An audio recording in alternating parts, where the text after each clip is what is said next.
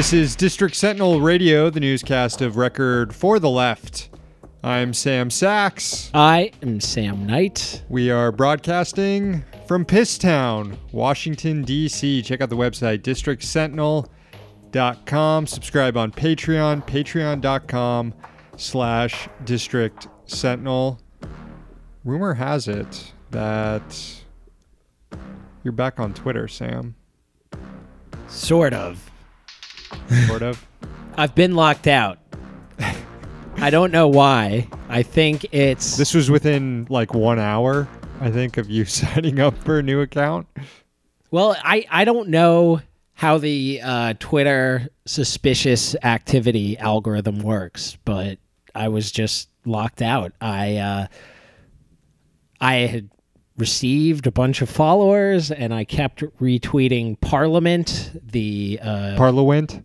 Yeah, sorry, Parliament. Yeah, the uh, the the drill UK Parliament uh, parody account, and boom, I was locked out. That'll uh, do it. It for- was the Parliament. It was the Parliament retweets. Parliament. I I made a Barbara Bush's ghost joke too, and uh, I I don't. I know, feel like but- this happened briefly when you started taking control of the account for our now defunct Bribe the Ref podcast. Like they just saw you tweeting a lot from the account. They're like, we're just going to lock you until we figure out what the hell's going on here. but then it was back and it was fine. So I think y- I think you'll be fine in 12 hours or 24 hours whenever this runs out. Either way, at night sixty nine four twenty. All right. Um, speaking of Parliament, looking at some odds markets here, betting markets out of the UK, looking good for those who want to see Boris Johnson defeated. In trade markets here, official Brexit by November 1st, no. 77 cents compared to yes at 23 cents. Also, will elections be called by October 31st? Yes, 79 cents. No, 21 cents. Of course, uh, who's going to be the next prime minister? Jeremy Corbyn going off at about two to one odds. I, I, I do think, to be fair, uh, Johnson is still the odds on favorite to win the next election, but I don't know if I would be feeling pretty good about myself right now if I were a Boris Johnson supporter, probably for many reasons. One of them being that the guy you're backing is appearing to be just like a fucking buffoon more and more with every passing second. But what it's, what did it's he, not like what it's did new. he call Corbyn today? a, a big girl's blouse. Is that a common insult? I know they have a bunch of weird ones uh, in the UK. It's a it's a really laddish, like uh, you know, misogynistic sort Yeah, of thing. sounds like it. But also just weird. It's like something Alan Partridge has said, not just would say. I believe Alan Partridge has said that uh, at least once. News back stateside, Congressman Cyclops Dan Crenshaw Running a gun bank, evidently. admitting on Twitter that he's just regularly loans his guns out to people for protection. as as one does you just i have a, a small fucking cache of uh, arms that you know just laying around the house because i am a normal person Yeah. who is, is angry all the time shouting with an eye patch uh, with a bunch of guns Dan pulled some bullshit about like, how dare you uh, assume my friends are all abusers, even though Crenshaw used to administer a Facebook page and fucking racist Facebook page. uh, a racist pizzagate facebook page crenshaw for all Sorry he knows for making assumptions on who your, is in your friend circles here, uh, Dan. He probably would have lent the gun to the guy who showed up at Comet Pizza to self-investigate.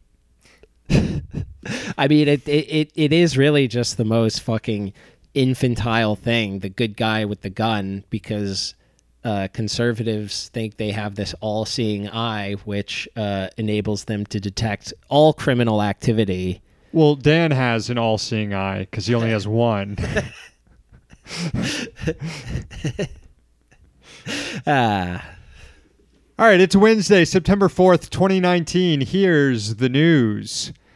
A new watchdog report released Wednesday confirms that rampant child abuse was carried out by the Trump administration against migrant kids. Health and Human Services Inspector General published its findings on how the department faced several challenges administering mental health care to detained children, particularly those who were separated from their parents as part of the official Trump administration policy. Reading from the report, quote, according to program directors and mental health clinicians, separated children exhibited more fear, feelings of abandonment and post traumatic stress than did children who were not separated. Separated children experience heightened feelings of anxiety and loss as a result of their unexpected separation from their parents after their arrival in the United States. For example, some separated children expressed acute grief that caused them to cry inconsolably. Remember, these are kids who have already suffered traumatic experiences back home, wherever their home country was. Hence, why they were being brought to the U.S. for a better life or just for survival, but as the report details, they were then subjected to more abuse. For example, here's another story highlighted in the report quote, a seven or eight year old boy was separated from his father without any explanation as to why the separation occurred. The child was under the delusion that his father had been killed and believed that he would also be killed. The child this child ultimately required emergency psychiatric care to address his mental health distress. Stephen Miller belongs in prison. Uh, just thought I would chime in with that. Yeah. The longer children were in custody of DHS, the more their mental health deteriorated. The report details how detention facilities struggled to find and hire mental health care providers to treat children. The number of kids detained skyrocketed throughout 2018 as these facilities were struggling to find healthcare providers. The Inspector General made a number of recommendations to address the lack of healthcare specialists on hand and to reduce the amount of time children spend in Health and Human Services custody. The department concurred with the recommendations. we'll see uh, if anything comes out of that. Is this one of uh, Nancy Pelosi's examples of self impeachment? Because uh, it sounds like something that uh, should fuel a case for actual impeachment. But what do we know? We're just podcasts and not the epic shade uh, givers or whatever. Yeah, hit me with that seal clap.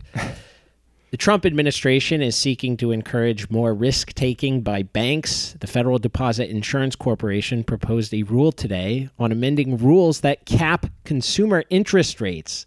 The rule affects federally insured banks that are considered, quote, less than well capitalized. It was enacted after the savings and loan crisis in the 1980s, aimed at stopping troubled banks from offering too good to be true interest rates on customer savings. The FDIC said the rule should be changed to allow smaller banks to offer more competitive rates, the same sort of mentality that led to the S&L crisis in the first place, like 30 years ago. Uh, roughly like a thousand banks, a thousand firms rather, uh, failed during that crisis. Yeah. So. Also, uh, the crisis of SNL never being funny for 30 years. Hi-oh.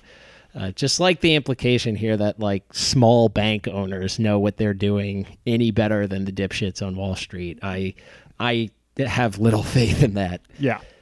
The Trump administration predicts its rule changes will be modest. They forecast a slightly higher rate cap on most basic financial services, savings deposits by a fifth of a percentage point, 12 month CDs by one percentage point.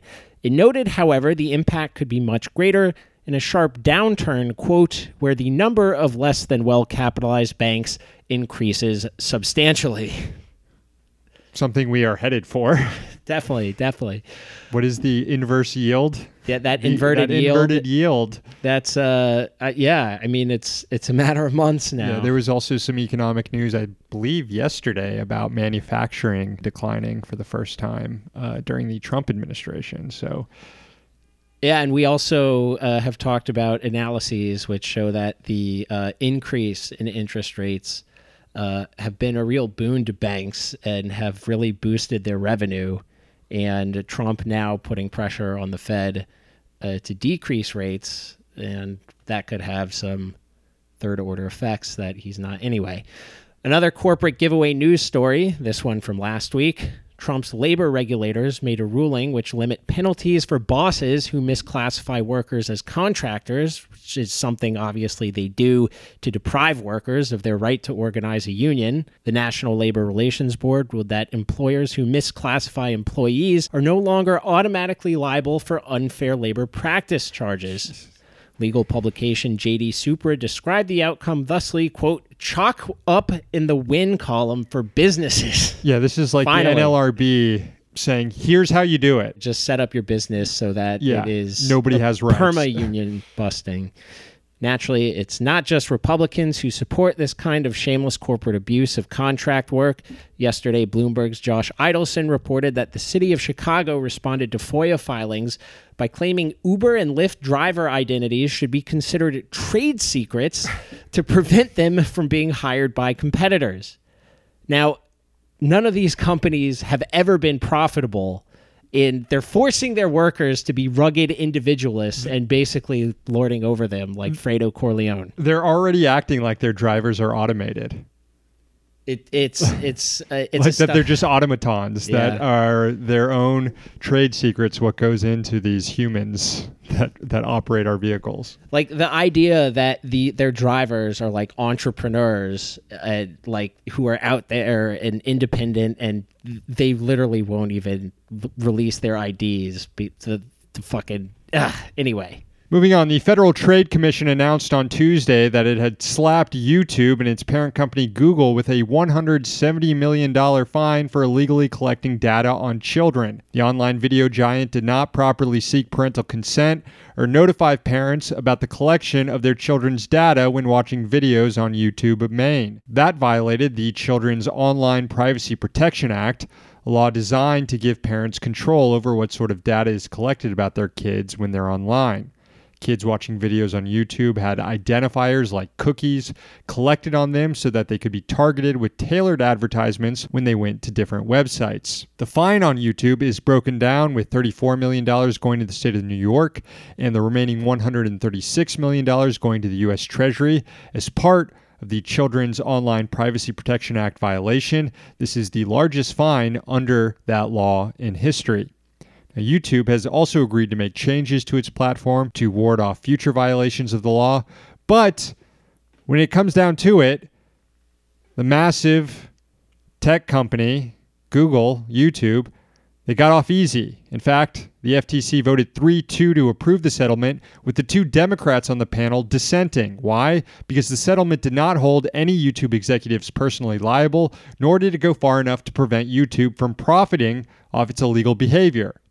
One of those commissioners, Rohit Chopra, argued that this settlement makes the same mistake as the one that the FTC agreed to with Facebook a few months ago. We reported that on this show, which saw the social media behemoth slapped with a $5 billion fine for repeated privacy violations. But also in that case, executives at Facebook were let off the hook. In fact, I think Senator uh, Ron Wyden was the other day. He gave an interview saying that he wanted uh, Zuckerberg to face jail time, and a lot of I think the legal theory behind going after him is that he violated a, a, a prior consent agreement that Facebook entered with the FTC, eh, FTC in like 2011. So if they're striking up these agreements again and just agreeing that these guys never have to go to jail for anything they do, why would they why would they change? Yeah. I mean, the, the words Zuckerberg in jail makes a prison abolitionist like me want to reconsider my beliefs. Also, what why would the Republicans want YouTube to change? I mean, they like they have this algorithm which just it's like a preschool to alt right pipeline Yeah. where kids who are watching uh, some fucking random stupid video the algorithm shows them Shark. like Ben Shapiro or Dave Rubin or some other such fucking sludge automatically. So Republicans don't want YouTube to change at all. yeah, it's the Baby Shark to Ben Shapiro pipeline. Finally, while some people are claiming the FBI needs new power to go after white nationalists, nothing is stopping it from going after yet another adversary of white nationalists. Yahoo News is reporting that the Bureau is targeting people protesting U.S. immigration policy at the southern border. The report cites analysis from the Bureau's Phoenix office, which claims that, quote, anarchist extremists very likely are increasing the targeting of U.S. government law enforcement personnel and facilities along the Arizona border, increasing the risk of armed conflict. Armed conflict. Yahoo noted, by the way, that the Bureau could only cite nonviolent protest activity when arriving at this uh, fantastic conclusion of armed conflict on the U.S. Mexico border, an anarchist insurrection on the U.S. Mexico border. I mean, I mean, I, they're probably not too far off on where our hearts are at. it's like, buddy, we wish. Uh, uh, anyway, raising the specter that some kind of unscrupulous paid informant is involved, the FBI said its reporting was based on intel gathered from, quote, direct access to these groups on the border, also through the monitoring of social media which is probably uh, what they base their armed conflict thing on is people sending Alessandra Mussolini photos of her granddad. That's a bit autobiographical there. anyway, one of these guys whose accounts was monitored by the report, he was not surprised by any of this, as uh, one might imagine.